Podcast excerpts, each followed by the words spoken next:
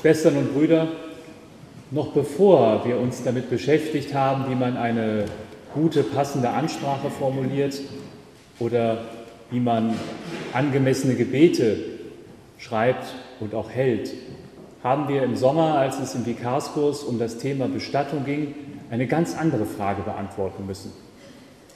Eine Frage, die Sie vielleicht wundern wird, denn das sind ja alles studierte Theologen, die eigentlich alle Bescheid wissen müssten, die da sitzen in Wuppertal.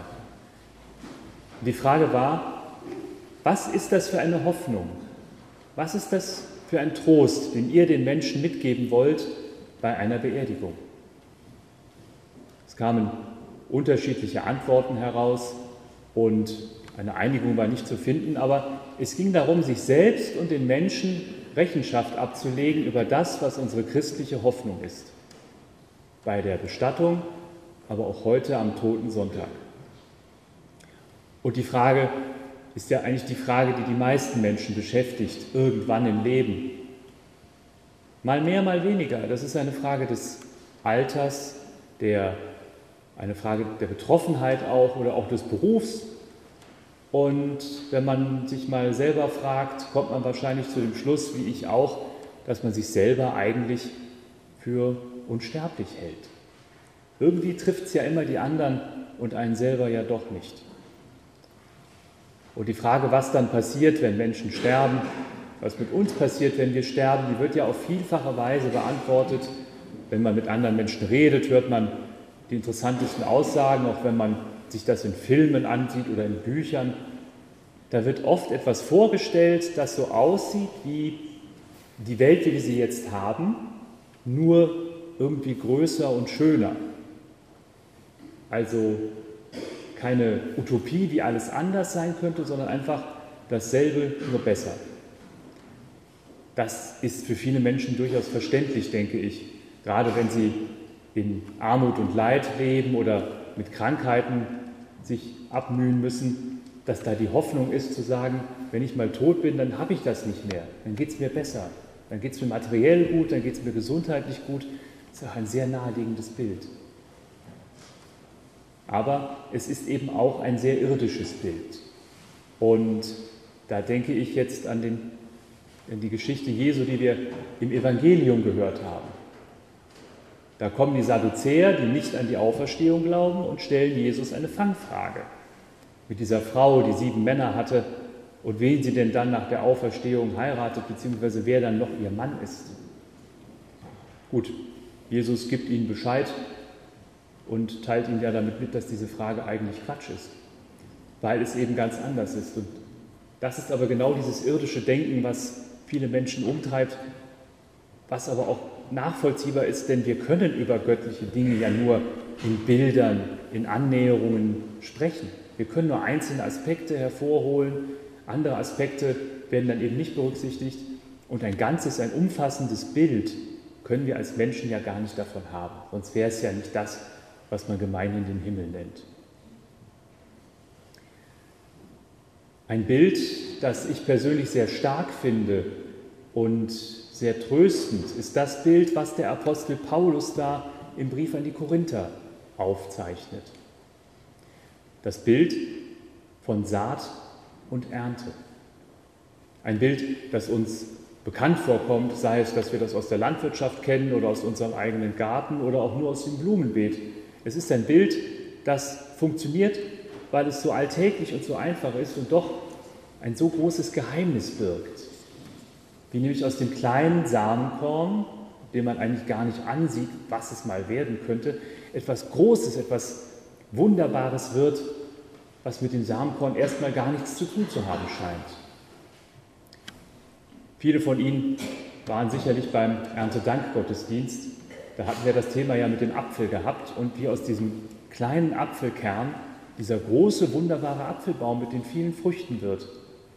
Biologisch nachvollziehbar, verstandesmäßig für uns völlig klar, aber es bleibt doch irgendwie ein Wunder. Und was auch so wunderbar ist, ist, dass in diesem kleinen Korn das alles ja schon angelegt ist. Niedrig und schwach und verweslich nennt Paulus den Menschen, aber es ist eben schon drin, das andere, die Kraft und die Hoheit und das Unverwesliche und das Starke.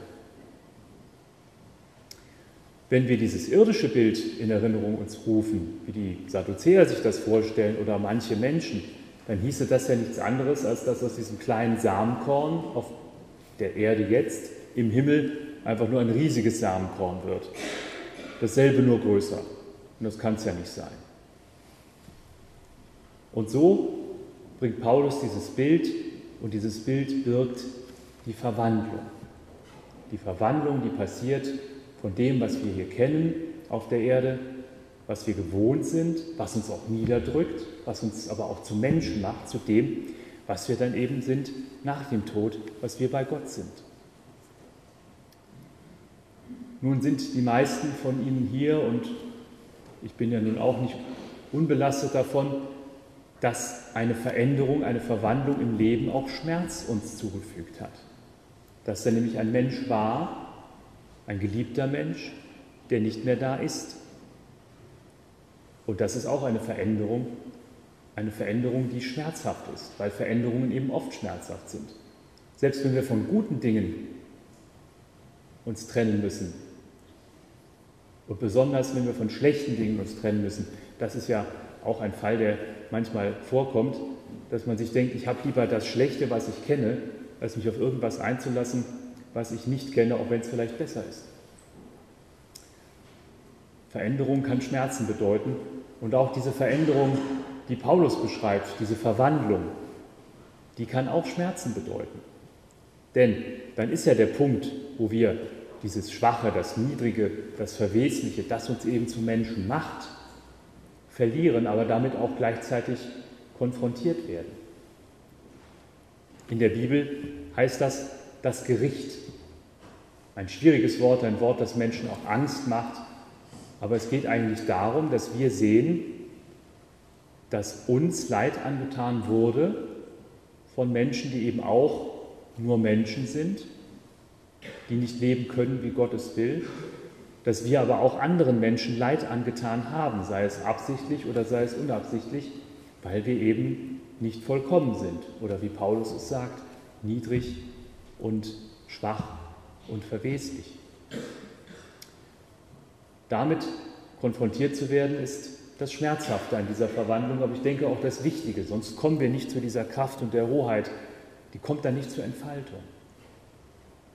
Und in einem anderen Text, der an diesem Sonntag auch in der Ordnung steht, der auch gepredigt wird oder werden kann, in der Offenbarung steht ja, Gott wird abwischen alle Tränen.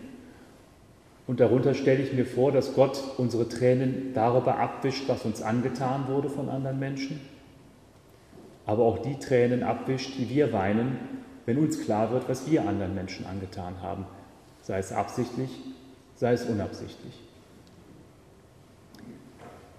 Dieses Gericht ist heilsam und notwendig, wie ich finde, und führt uns dann zu dem, was schon angelegt ist in dem, was wir als Mensch sind, was Gott uns mitgegeben hat an Kraft und Hoheit und was sich aber erst entfaltet, wenn wir, wie es ja auch gerne heißt, vollendet werden.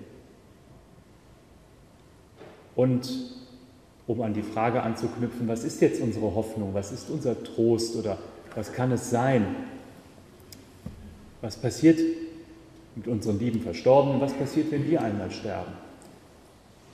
Wir werden verwandelt, wir werden vollkommen und wir werden aufblühen. Und unsere aufgeschreckten Seelen finden endlich Ruhe. Ruhe im Frieden Gottes, der höher ist als all unsere menschliche Vernunft. Und der bewahre eure Herzen und Sinne in Christus Jesus. Amen.